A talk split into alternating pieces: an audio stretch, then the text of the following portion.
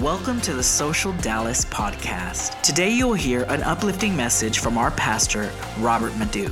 Our hope is that your relationship with God would flourish like never before. Can I tell you, I know I'm supposed to preach this today.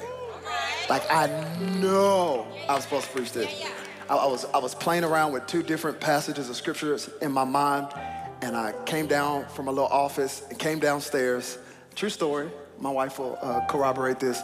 Came downstairs and uh, we were making the kids watch Bible stories. And right when I come downstairs, she is flipping through the little Bible stories on YouTube, and uh, she shouts out a title of one of the Bible stories that was the exact passage of scripture I was studying. I said, "Oh, that's what I was studying." So I watched it with my kids uh, the animated version of this text we're about to go to today, and I'm telling you, it's going it's to bless you. It's to bless you. So go with me to Acts 27. Acts 27. The Acts of the Apostles, chapter number 27. And we'll start at verse number 20, go down to verse number 26. Will, how you feeling? Glad you made it. Good to see you. Where there's a will, there's a way.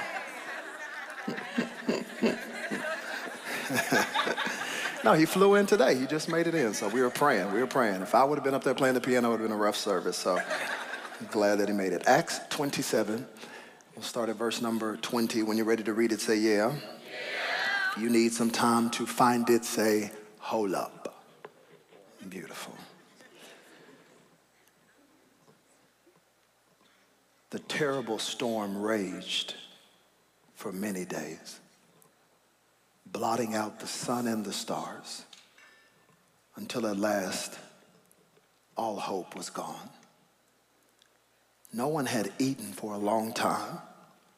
And finally, Paul called the crew together and said, Men, you should have listened to me in the first place and not left Crete.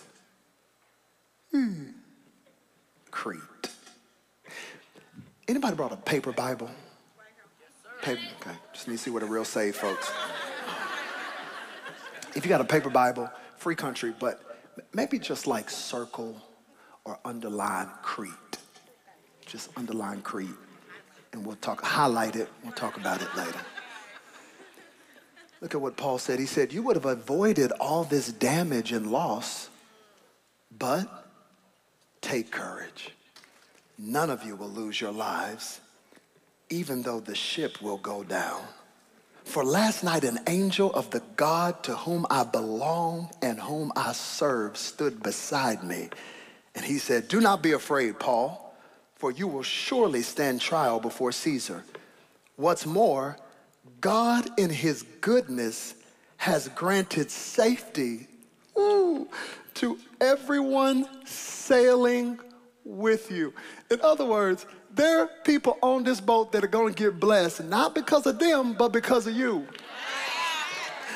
Look at somebody next to you and say, It's a blessing for you to be connected to me. It's a blessing for you to be connected to me. You, you don't even know. You don't even know.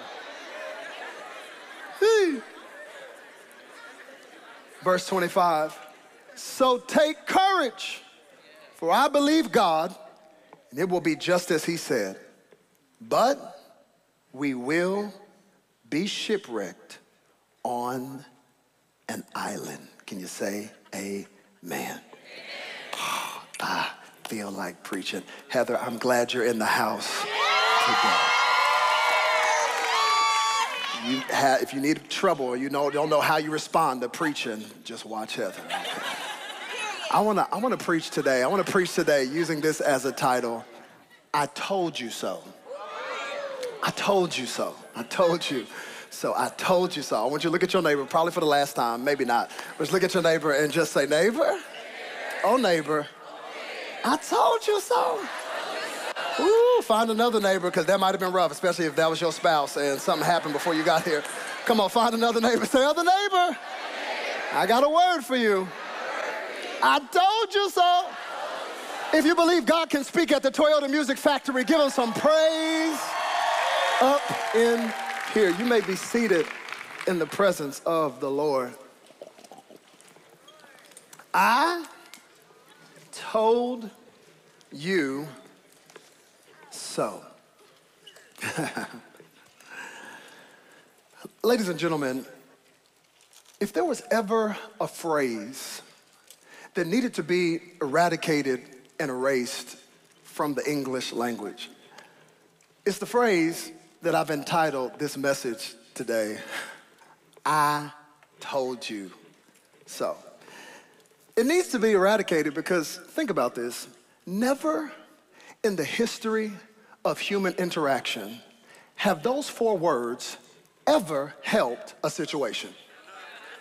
Never in your life have you gone through something and something happened and somebody said, I told you so, and then you actually felt better about the situation. As a matter of fact, to me, I told you so is right up there with the phrase we used to say on the playground, nanny nanny boo boo. Who started nanny nanny boo boo? It's just, it's unnecessary. It is, it's extra. It is superfluous. And matter of fact, the, the only, the only time I told you so feels good ooh, is when you're the one who's saying it.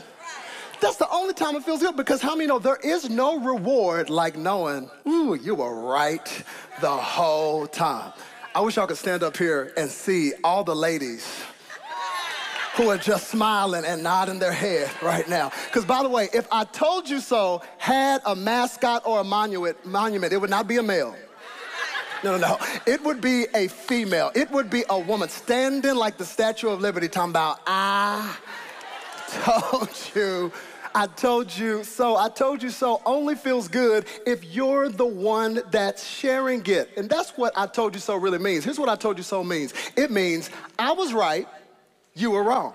You should have listened to me, but you ignored my advice and you did not see the brilliance of my intelligence and you did not understand that I have the cognitive aptitude to always make wise decisions. That's what I told you so means. I told you so is like coming to Thanksgiving dinner whoo, with a slice of ego pie, a side of superiority, and a cup of smug. That is I told you so. So, and it is annoying to hear, especially when you're on the other side of it.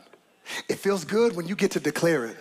But when you're on the other side of I told you so, when you were the one in the car that said, don't, don't, tell me how to drive. I know where the place is. I know exactly where it is. No, no, we're not supposed to make a left. We're supposed to make a right. I am sure. Listen, let me drive. Do you want to drive? I'll drive. And you make the right and you keep driving and driving and driving and, and drive so long that you hit your head. You know, this was not supposed to take this long to get here. And then finally you pull out Waze. Finally, humbly pull out Waze. And Waze tells you, make a U-turn, please.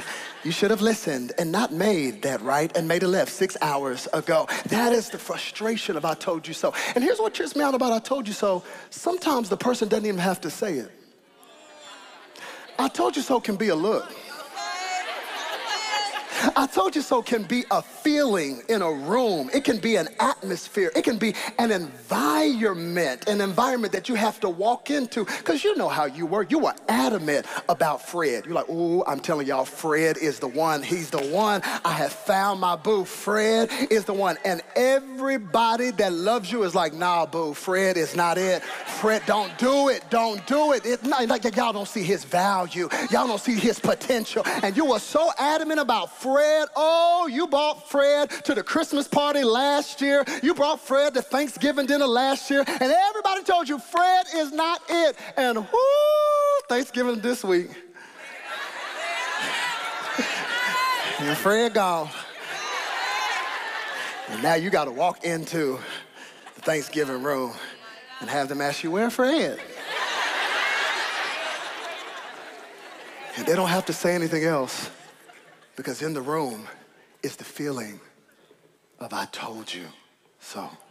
I told you so is a horrible feeling to be on the other side of it. Because I told you so makes it blatantly obvious to everybody around you that you made the wrong decision the wrong decision. In fact, that's where I want to anchor a lot of my thoughts today because this text that we read in Acts chapter 27, at the center and the core of this text is really just the wrong decision. And I told you so it's only uttered on the backside of bad decisions. It's only after you've made the wrong decision do people start saying, I told you so. Wrong decision decisions. Ooh, I know some of y'all in here today, you're super saved. You floated into Toyota Music Factory. You're a proud Sunday school alumnus. You got all kinds of scriptures in your head, and you know that there's 31 chapters in Proverbs. So you read a Proverbs a day to keep the dumb away. And so you're just, you're just incredible. And I know you always make good decisions. And if that's you, you can leave right now. I don't have a sermon for you today.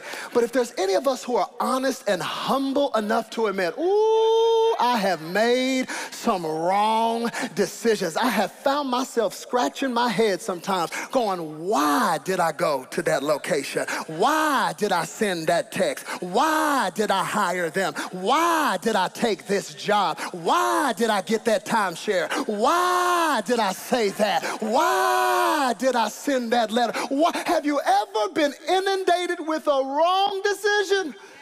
Wrong decisions are painful. Wrong decisions can have your heart flooded with regret and shame. And wrong decisions, hear me, ooh, are inevitable. Wrong decisions are inevitable. They're inevitable because of how many decisions that you have to make. It's inevitable. So those of you that are tripping about the wrong decision, let me let just let you know they are inevitable because of how many decisions that you have to make. From the moment you wake up in the morning, how many know you are constantly making decisions? Decisions. Donuts or granola. Coffee, no coffee. Red shirt, black shirt, leather pants, red pants. Every single day you wake up, you are constantly making decisions. In fact, this blew my mind. It is estimated that the average adult makes more than 35 35,000 decisions per day. 35,000 decisions per day. From the moment you wake up, your mind is inundated with all kinds of decisions. I'm not just talking about big ones, I'm talking about little ones. But how many know sometimes you don't know which one is the big one and you don't know which one is the little one? You are constantly making decisions. And if you don't learn how to make the right decision and not the wrong decision, you will never get to the destination that God has for you. As a matter of fact, some of y'all are waiting until 2023 to start making your New Year's resolution. Why don't you just start early and say, This is going to be my season to start making the right decisions and not the wrong decisions because decisions are powerful. Matter of fact, we spend an average of three hours a day, hear me, deciding what to eat, what time to go to bed, what to wear, and what to watch. Three hours a day deciding what to eat, what to wear, what to watch. Three hours a day just on those decisions. That's why Netflix is not $19.99 a month. No, Netflix does not cost you $19.99 a month. Netflix costs you your time. Ooh. That's why that Whopper, that Whopper does not cost $6.99. Oh, and that box of Crumbl cookies does not cost $22.34. Don't ask me how I know. It don't cost you that. It don't cost you that. It costs you your health, one box at a time. That's why your social media accounts are not free. They cost you your focus. Every time you scroll, instead of focusing on the thing that God created and ordained you to do, it is eating away your time. One decision is taking time away from you. Decisions are critical. Decisions determine, hear me, the quality and the direction of your life. Decisions, decisions determine the stories that you will tell. Decisions are the steering wheel to your destiny. One researcher said that internal and external factors such as feeling tired or stress and the weather also play a huge role in our decisions. Another researcher found out that when it comes to exercise, a staggering 66% of us agree that we struggle each day deciding whether we're gonna work out or not. In another study, it found out that 40% of adults admitted to being guilty of making impulsive decisions. That's that moment where you say, ah, screw it, I'm just gonna do it. Me just, let me just pause right there. Nothing has ever come good on the backside. ah, screw it, I'm just gonna do it. If you're about to do that, please pause right there. But 40% of us make impulsive decisions. And here's the challenge of a wrong decision. Is when I make the wrong decision or a bad decision, I feel bad about the decision. And when I feel bad about the decision, I feel bad about me. And when I feel bad about me, I start feeling regret and shame, which leads me to make more bad decisions. And all of a sudden, the cycle begins of bad decision, bad feeling, which leads to another bad decision. And in our text today, we're understanding the detrimental proportions of what happens when you make the wrong decision. And sometimes you don't know it's the wrong decision until you're right in the middle of it. That's what's happening in Acts chapter number 27. Paul is in the middle of a bad decision.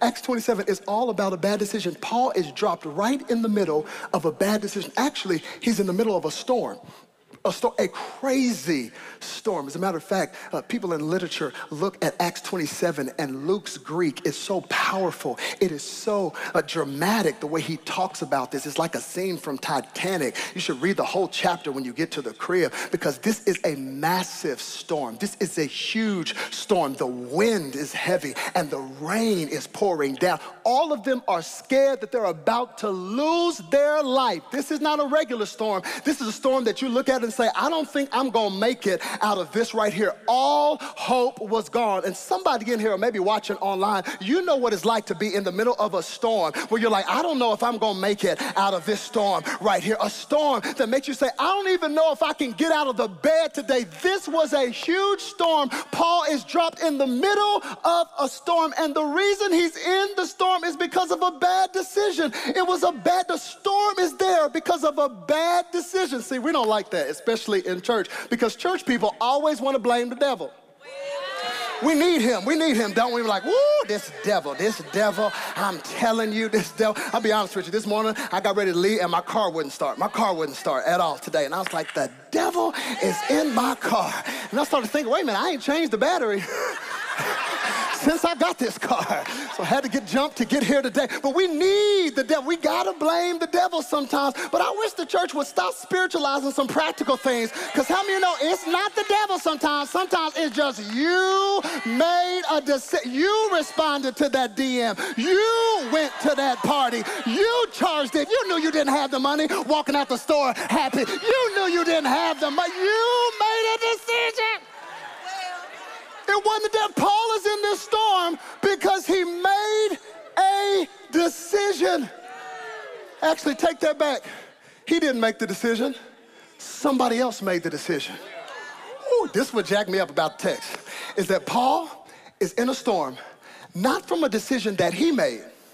He's in a storm because of a decision that somebody else made. Ooh, it's frustrating enough when you made the decision and you got to deal with the consequences. But what do you do when you're facing a storm because somebody else made the decision? You didn't make the decision, they did it, and now they got you on the boat. Talking about, I'm about to lose my life. See, this is what annoys me about some people because we love to think in our individualistic culture that what I do is me. It's all me. No, it's me. That, that ain't you. Mind your business. This is my life. It's my decision. It's my choice. Shut up. Every decision you make, every decision you make, I said that with love. Every decision you make, it has ramifications on somebody else. Even your private decisions, it may take some years, but your private secret decisions will have public ramifications on other people. Stop thinking you're an island to yourself. Your decisions will affect other people, it'll affect generations to come. So, away with this notion and ideology is I can do me. Worry about that. Let me do You do you, and I'll do me. That annoys me. What happens when you doing you affects me? Paul is in a storm, not because of a decision he made, but because of a decision that somebody else made. And it trips me out because in the middle of the wrong decision, Paul pulls a I told you so. They're in a storm. Think about this. It's raining, stuff is flying is going crazy. And in the middle of the storm, Paul says, Y'all come here real quick. They're like, Huh? Y'all come here real quick. I just want to say, I told you so. So I want to let y'all know right now, the reason all this equipment is flying across the boat right now is because you didn't listen to me. I told you so. Ooh, Paul, that's messed up. In fact, I want to read it for you. Don't take my word for it. Can we look at it in verse number 21? Look at, look at what Paul does in the middle of the storm. It says, finally, Paul called the crew together and said, Men, should have listened to me in the first place and not left Crete. You would have avoided all this damage and all this loss. When I read that, I said, Paul, you petty. Paul, you petty. You are petty because in the middle of the storm, I told you so does not help anybody. How dare you have the nerve and audacity to gather the crew together in the middle of the storm and say, I told you so. I said, Paul, you being petty, that doesn't help anybody. That doesn't help anybody. Why in the world would you do that? But Paul reminded me he's got a right to be petty because he told them in Crete, you still got to underline, he told them in Crete not to leave. He told them, don't do it. Understand that this boat that Paul is on is headed towards Rome. It's headed towards Rome. And right from the onset of the journey, it was crazy. The Bible says things like the winds were against them. It says that they lost a lot of time. The traveling through the Mediterranean, and it was an arduous journey from the start. They're stopping from port to port. And it is so obvious that there is a hindrance in this journey. Something is going on. So when they got to Crete, Paul did something that Homeland Security reminds all of us to do when you're at the airport. If you see something, say something. So Paul said, Hold up, can I make a public service announcement? I don't think we should keep going. He said, This is bad. This is bad. I said, Paul, you, you, you being petty. You, you don't have the right to do it, but, but it's true. Look at it in verse number 10. Verse number 10. I want you to see it, Acts 27, verse number 10. He said, Men, I believe there is trouble ahead if we go on. Shipwreck, loss of cargo, and danger to our lives as well. Paul said that in verse number 10 in Crete before he ever reminded of them in the middle of the storm in verse number 21. The storm didn't start till verse number 14. Ooh, so you mean to tell me that the storm that started in verse number 14 would have been avoided if they would have just listened to Paul in verse number 10, you mean to tell me that the loss and the damage that occurred on that boat could have been stopped if they would have just listened to Paul in verse number 10? You mean to tell me that they could have wasted their lung power screaming, talking about, ah! Can't swim. If they would have just listened to Paul in verse number 10, you mean to tell me that there are some storms in your life that you actually don't have to go through if you will listen to wise counsel? You mean to tell me that often God will give you a warning before you step into some storms, that He will give you some Blue's Clues that this is not a good idea? It could have been stopped. You mean to tell me that before the rain came, wind blew. Paul said, I'm telling you, we gonna die. Don't do it. Don't do it. Some storms can be stopped just by listening to wise counsel. Can I ask you, who do you listen to? Who has your ear?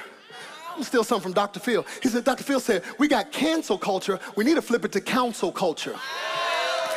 Some of y'all need to listen to somebody and get some sound counsel. Are you the only one you talk to before you make a decision? That's scary if you're the only person that you talk to. You think that's a good idea? I sure do think it's a good idea. Let's go out here and do it. You about to lose your life. Paul said, don't go.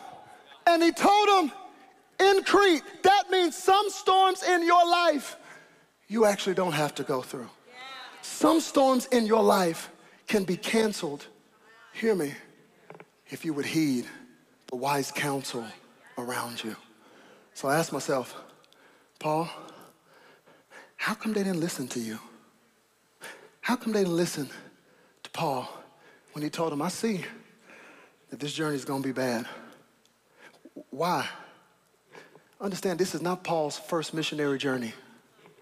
This is his third missionary journey. Paul has been there before. Paul has seen some shipwrecks, he's seen some battles, he's seen some storms. And I'm wondering, why wouldn't they listen to Paul? Why wouldn't they heed perhaps the greatest apostle that has ever lived? Wrote two thirds of your New Testament. That, that seems like that's somebody to listen to when you're in the middle of a storm. But they didn't listen to Paul. And I think it was hard for them to hear Paul because of his chains. It was hard to hear him because of the chains that were wrapped around his arms. Understand that Paul is not on this boat as a passenger, he is on this boat as a prisoner for preaching the gospel of Jesus Christ. And so when Paul, with chains on his ankles and on his hands, says, Hey, I don't think we should go out there because a shipwreck is coming. They didn't listen because they didn't see him as an apostle, they saw him as a criminal. He's on this boat because he appealed to Caesar. He was a Roman citizen and said, I want a fair trial, so I appeal to Caesar as a Roman citizen. And he is going to Rome, waiting to stand before Caesar and to be tried and will ultimately be killed. But they didn't view him as an apostle, they viewed him as a criminal. It's interesting because when people don't see your value, they'll dismiss your voice. When people don't know the weight of what you carry and who you really are, it's easy for them to dismiss what you say. Can you see those sailors, those expert sailors on that boat talking about, look at him, can't even walk in them chains, trying to tell us expert sailors, please get out of here. What do you know? You about to, you, you on your way to jail and you trying to give us life advice. They did not see the value of who Paul was. And when people don't see your value, they will dismiss your voice. Some of you are there right now where you are speaking up and there are people around you who do not see your value you and they dismiss your voice. But God told me to tell you, keep speaking anyway. You cannot wait for other people on the vote to validate who you are. If you are waiting for the validation of other people to start speaking up and saying what God told you to say, you will never speak up and say what God told you to say. I'm telling you, don't let the opinions of other people on the boat stop you from declaring what God told you to say. Ah, as a matter of fact, the storm will prove that your voice was right. The storm, they didn't listen to Paul at first. They dismissed his voice at first. But how many know when that wind started blowing and it started getting bad, they said, oh, hold on, wait, wait a minute, what was that? You said the storm authenticated the validity of Paul's voice. It wasn't until they got to the storm that they realized, wait a minute, bring Paul back. I think he was saying something smart. See, people never know who's on the boat. They never see the value of people that are on the boat. Isn't that what they did with Jesus? They didn't know who was on their boat. The disciples accused Jesus, the most compassionate person, of not caring about them. They said, Don't you care? We about to die. But Jesus stands up in the middle of the storm and says, Peace, be still. And all of a sudden they realize this is not an ordinary man. Who is this man that even the winds and the waves obey him? Oh, I want to talk to somebody who feels like people are walking past you and they don't see the value of your voice. Just wait for the wind, wait for the storm. When the storm shows up, they will see the value of what you carry. So they, they ignored Paul and said, what you, what you know? When that storm came, when the wind blew, all of a sudden they realized that Paul must have been right. When the storm came, they realize they shouldn't have left from Crete. Ooh, you still got to underline? Crete. That's when everything broke out in Crete. I want to ask a question. Have you ever set sail from Crete?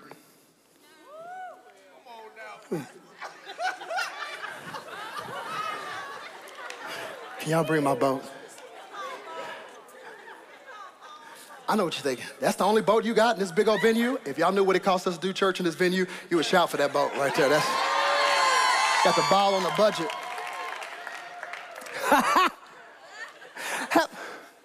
Have you ever have you ever set sail from Crete? Crete is the place and the place where Paul said, ah, I don't think we should leave.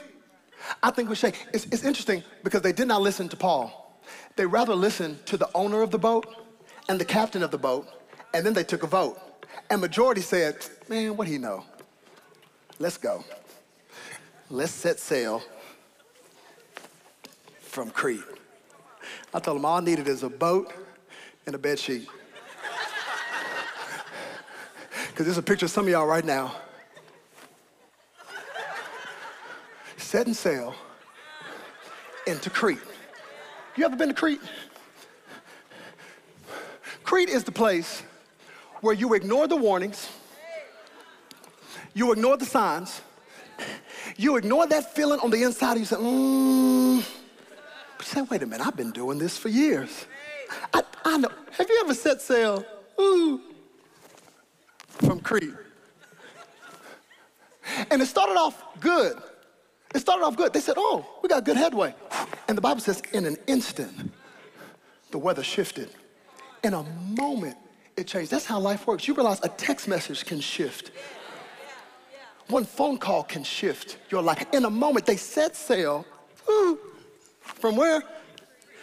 Crete. Crete. Ooh, this is gonna mess you up. Crete. Crete. I told him I just needed a bed sheet. I need the best sheet in the boat to get to Crete, to leave Crete. Crete ooh, translates to mean flesh and carnal. Crete is the place where you say, I think I know what's best because this feels good.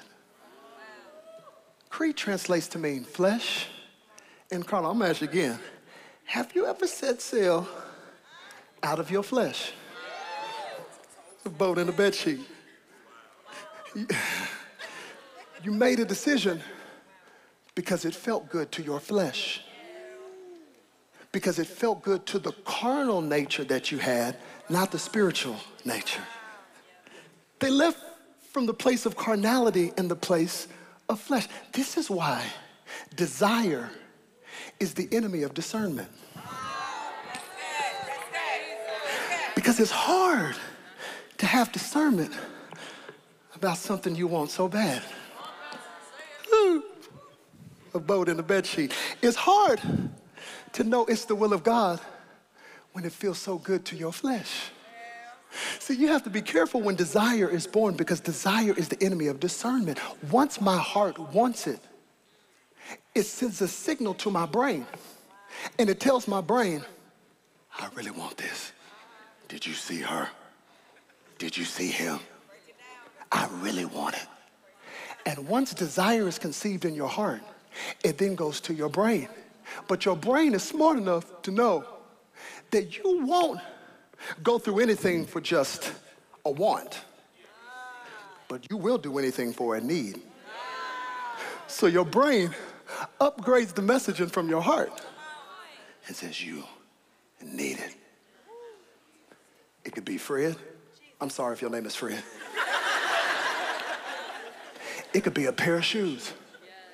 But once my heart wants it, my brain will make a decision that I have to have it. And they sailed out from the place of carnality, from the place of their flesh. And so, no wonder a storm ensued.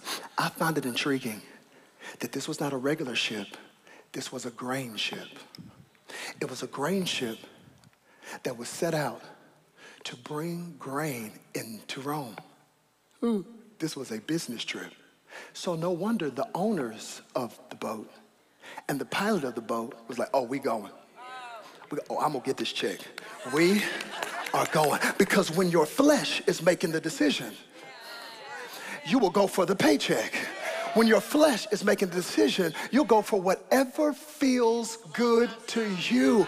I'm telling you, what if the thing that you want so bad is not God's will, but you have convinced yourself it is God's will because you want it so bad?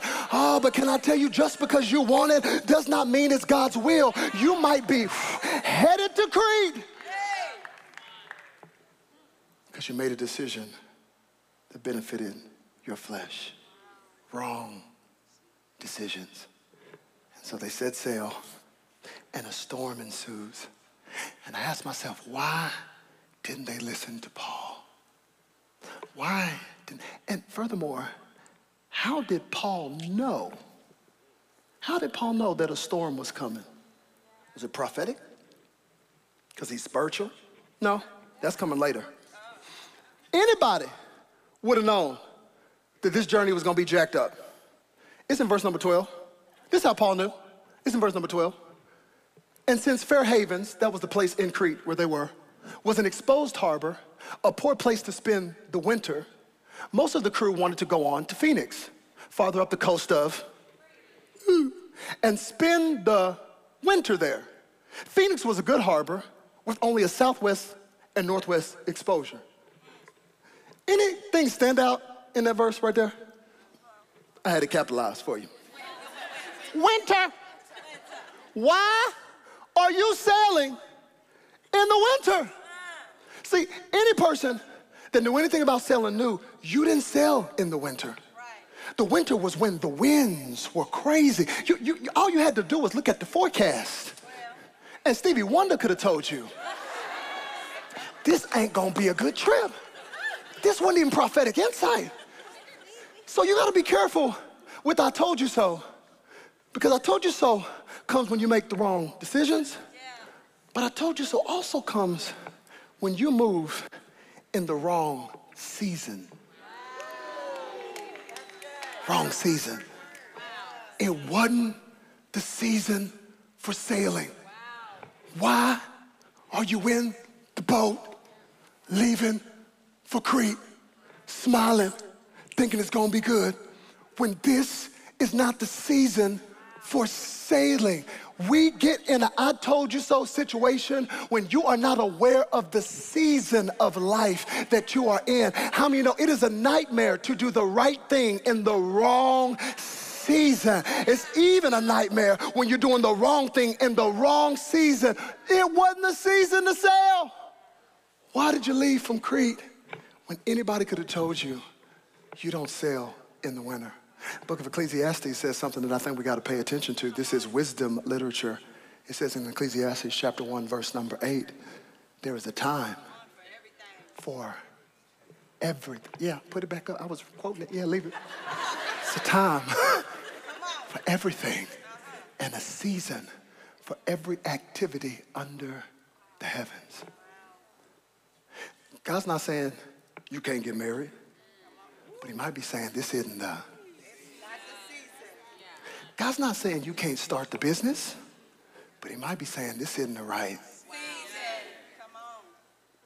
God's not saying you can't start the ministry. I know you could, you can preach. I mean, you should have the mic. But this might not be the right. See, nobody wants to hear this in this entrepreneurial, I gotta get mine culture. But get your, you got people 18, man, I got, time's running out, I gotta get this. No, this is this is an issue in our culture today. You 16 year old, a life coach? No, this is for real. These people ain't built nothing, ain't done anything, but got video posts of all the stuff that you've done. What? This isn't the season. So another prayer before you go into 2023 is God help me be cognizant of the right season. Don't let me step into something before it's time. Can I tell if we would have planted this church anytime sooner than the time we would have planted this church, ooh, it would have been nightmare on Elm Street. But there was a season where God said, go. Are you paying attention to the season of life that you're in? They ignored Paul. They're setting sail. But just like Paul said,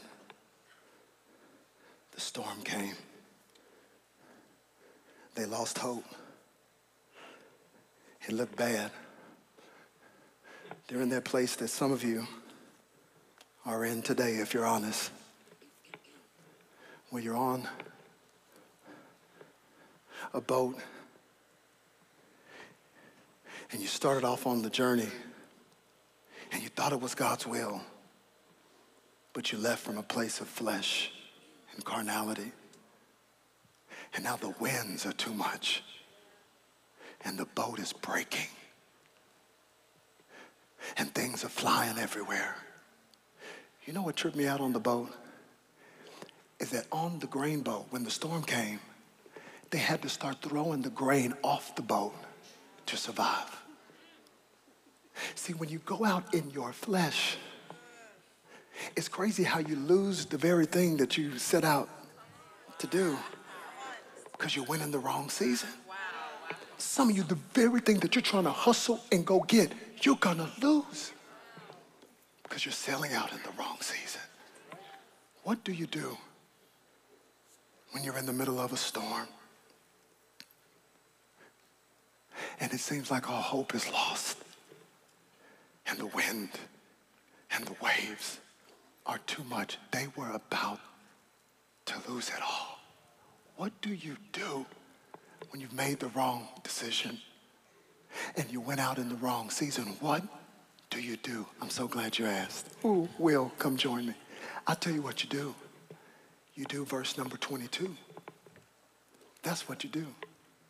When you've made the wrong decision and you've moved out in the wrong season and you don't know what to do, God told me to tell you, you do.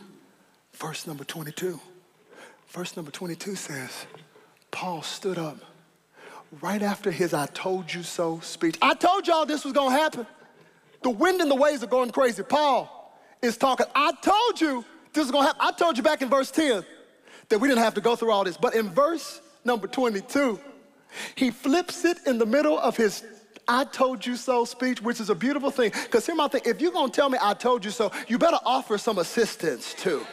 If you're gonna say, I told you so, don't just say, I told you so. You better help me. I told you not to speed. I know, but my car is broken down on the side of the road and I got a wreck. Are you gonna help me get out of it? I love that Paul didn't just say, I told you so. He offered some assistance on the back end of the I told you so. It's in verse 22. He says, But take.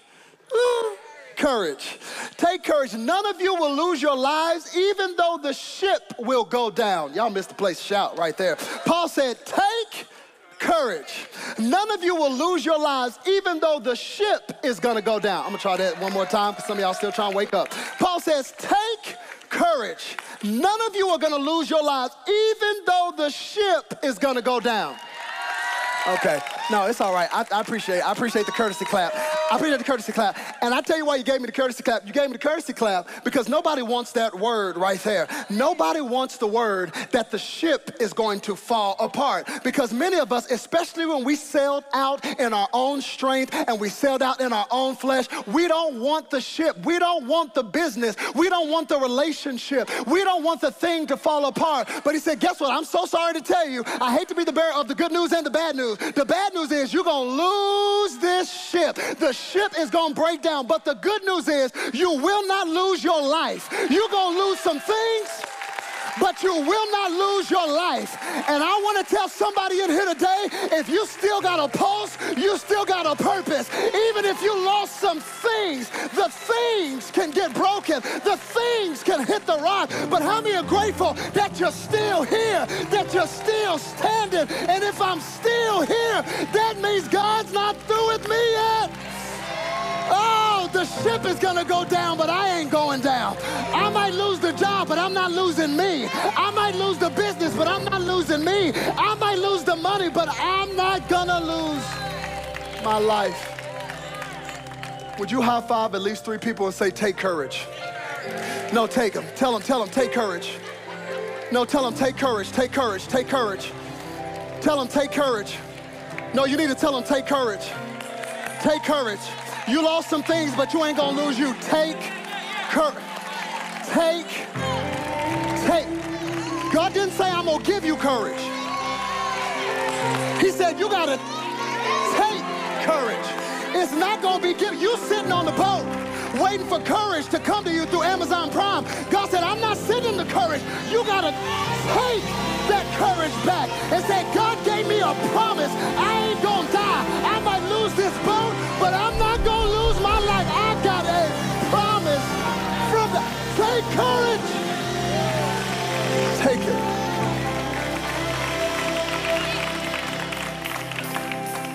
Happy Thanksgiving. You've been focusing on the ship that you lost instead of realizing you got you. You're still here. Paul said, uh, take courage. We're going to lose the ship. Who I need to talk to the person that's fallen in love with the ship, the relationship. And you keep scrolling, looking at their timeline.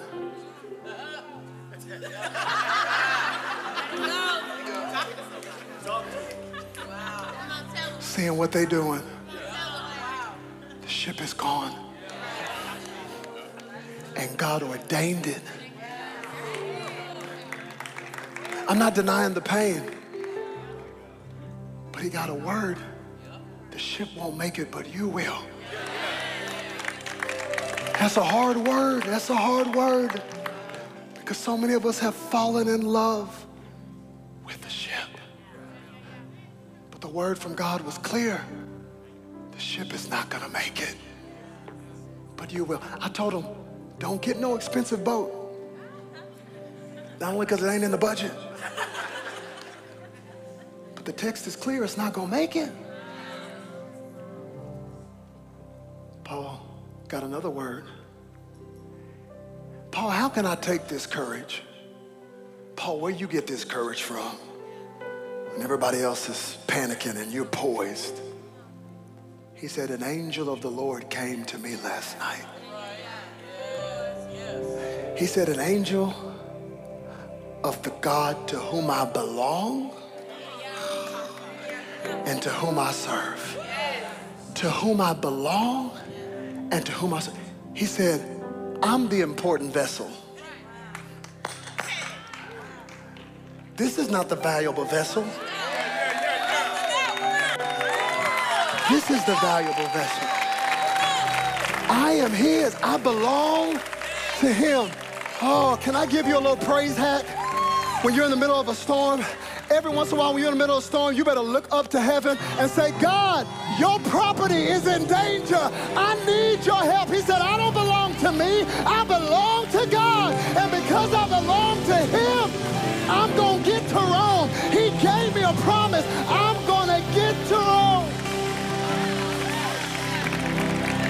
said, I got a promise.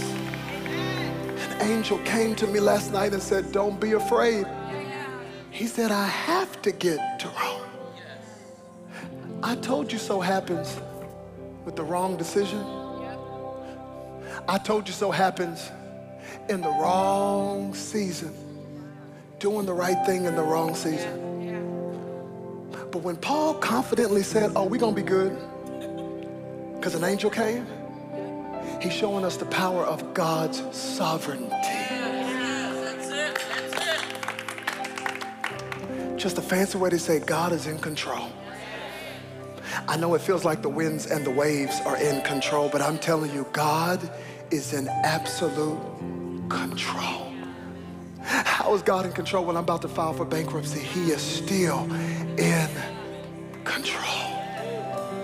Because you're His, you belong to Him. It's crazy because God's sovereignty is important to know at the end of the day, He's in control. But how many know His sovereignty still does not stop your responsibility? It's crazy. Paul gets the word. He says, Hey, don't worry, we're going to lose the ship. But, but none of us are going to die. It's 275 people on this boat. Paul said, I got a word. None of y'all are going to lose your lives. None of you are going to lose your lives. But then later in the text, when the storm got real bad, ooh, the sailors got ready to jump ship and go on a lifeboat. And Paul goes, Hold up, hold up. If those sailors leave right now, they're gonna die. Hold on, Paul. I thought you just said none of us are gonna lose our lives. Now you're saying if the sailors jump ship, they're gonna die? Paul, I'm confused. If I got a word that I'm gonna make it to Rome, why can't I jump ship? Why can't I just go scuba diving? So is it God's sovereignty that I'm gonna get there? Or do my decisions have consequences and I have a responsibility. Which one is it? Is it is it sovereignty or my it's both. God said, It is my sovereignty and it is your responsibility. He said, Yeah, you're going to make it, but don't you jump off the ship now. Don't you leave. Stay faithful. Stay consistent. Stay where you are. If you jump off the ship, you're going to lose your life. You still have a responsibility, even though God has sovereignty. God told me I'm to finish this sermon today, but I better not just nosedive off of this stage. I still have responsibility, even when it's sovereignty. I gotta stop. And look at what he does. Look at what he does. He does it on the boat. This is crazy, y'all. Worship team, come on. He's on the boat. He's about to hit the shore. They've lost cargo. He calls them all together. He said, Thank you for not jumping ship. He says, uh, We're gonna do something real spiritual. Say, everybody, you got to eat something. They had a meal in the middle of the storm. They did something as practical as eat. Paul got some Chick fil A sandwiches. He said, Y'all hurry up.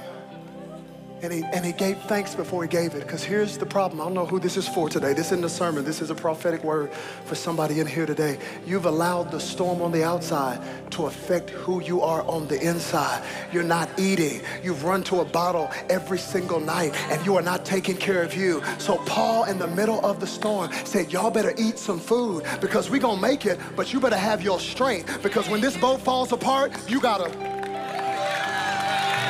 you got to swim. And I don't need you drowning on the way. You better take care of you. Don't let that external storm mess you up on the inside. You better start eating right. Y'all don't like that practicality. You better start going to bed at night. You better exercise. You better take care of yourself because your story is not over. I need you to have the strength to get your Michael Phelps on and start swimming all the way to the shore because you're going to make it. Better take care of yourself. Don't let the storm on the outside affect you on the inside. Paul said, let's eat. And he gave thanks.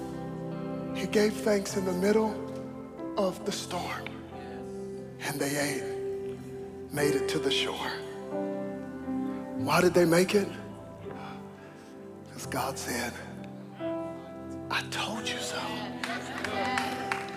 I don't like an I told you so from you. But I told you so from God. When he says I told you so, you're going to make it. Oh, they hit an island and had troubles there. He didn't even get to Rome to three months later, but he got to Rome. Because God said, I told you so. When you have a promise from God, hold on to the promise. You can lose the ship, you can lose the friends, you can lose the money. He said, I told you so. You're going to make it. Everybody stand to your feet. Stand to your feet.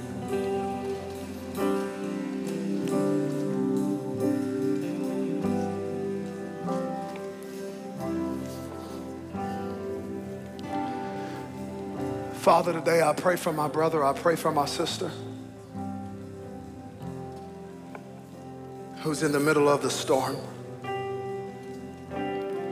Some are in storms that they caused. Some are in storms that just happen because life is life. But Lord, I thank you that even in the storm, we have I told you so. We're going to get to Rome. We're going to get to our destination. Father, give us the strength and the grace to keep trusting. Just real soft. Um, Holy Spirit said, Don't you, don't you finish that message without talking about your storm. When I tell you, we couldn't have planted this church in any other season than when we did. It was so necessary because 2020 was a breaking year for me. 2020 was the year where depression and anxiety came knocking on my door. Up until 2020, I'm embarrassed to admit this that I would have told you, man, if you're depressed, I mean, come on, you're still living, get over it. Up until 2020, I would have told you, I mean, come on, at least you're still here, you're all right, but 2020 was a year for me. I didn't want to get out of the bed most days. Crying and not even know what I'm crying about every single day. Didn't want to preach. Questioned if God had still called me to preach. It was a storm. Felt like all hope was lost. Wasn't doing the practical, wasn't eating, lost weight. But there was a moment in the storm that I'll never forget. It was the moment like Paul had on the boat where he made them in the storm give thanks. We were in our back room and the kids had a little praise and worship service on the TV. And my kids are watching the praise and worship service, and I'll never forget it because the song that was playing was You Make Me Brave. You make me brave. Your love crashing over me, wave after wave. You make me brave. And I remember sitting there depressed, watching my kids worship. God said, You get up and worship with them. I said, God, I can't. I said, God, I can't. Nothing in me feels like worship. He said, You get up and you worship with them. And so I got up and I'll never forget it, standing in the room with Evie and Remy and Bubba, depression all around me.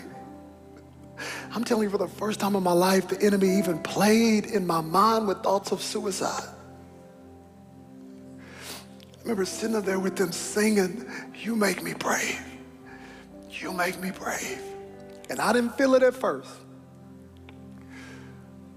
When you keep singing something, sometimes you'll sing it to your spirit believe stuff that your body doesn't even realize. And I felt the presence of God like I never felt before in my house, not in a church service, with my kids, singing off a little raggedy Sunday school lesson. You make me brave. You make me brave. And here's the beauty of our Savior and what He does. Not only did I feel his presence, but I laughed for the first time. I laughed for the first time in weeks. You know why? Because here I am having a spiritual moment talking about you make me brave. You make me brave. And my youngest Remy is in the corner singing too. And I wasn't even listening because I was going through a storm to what she was actually singing. But I started listening to what she was singing. And I noticed that she was singing, she was rubbing her hair. I was like, well, she's expressive like that. Maybe that's. And all of a sudden, it took me a while to realize she wasn't singing, You make me brave. You she was singing, You make me brave. You make me brave. You. And it had me on the floor laughing that this girl was, and I'm telling you, that was the laugh that my spirit needed. I don't know who's going through a storm right now, but God is big enough to make you brave. He'll make you brave if you need that too. But don't let that storm destroy you. You're going to lose the ship, but you won't lose. Won't lose you. We would like to thank you for being a part of our social global family. Please head to our website, socialdallas.online, and see the many ways you can stay connected with us from around the world.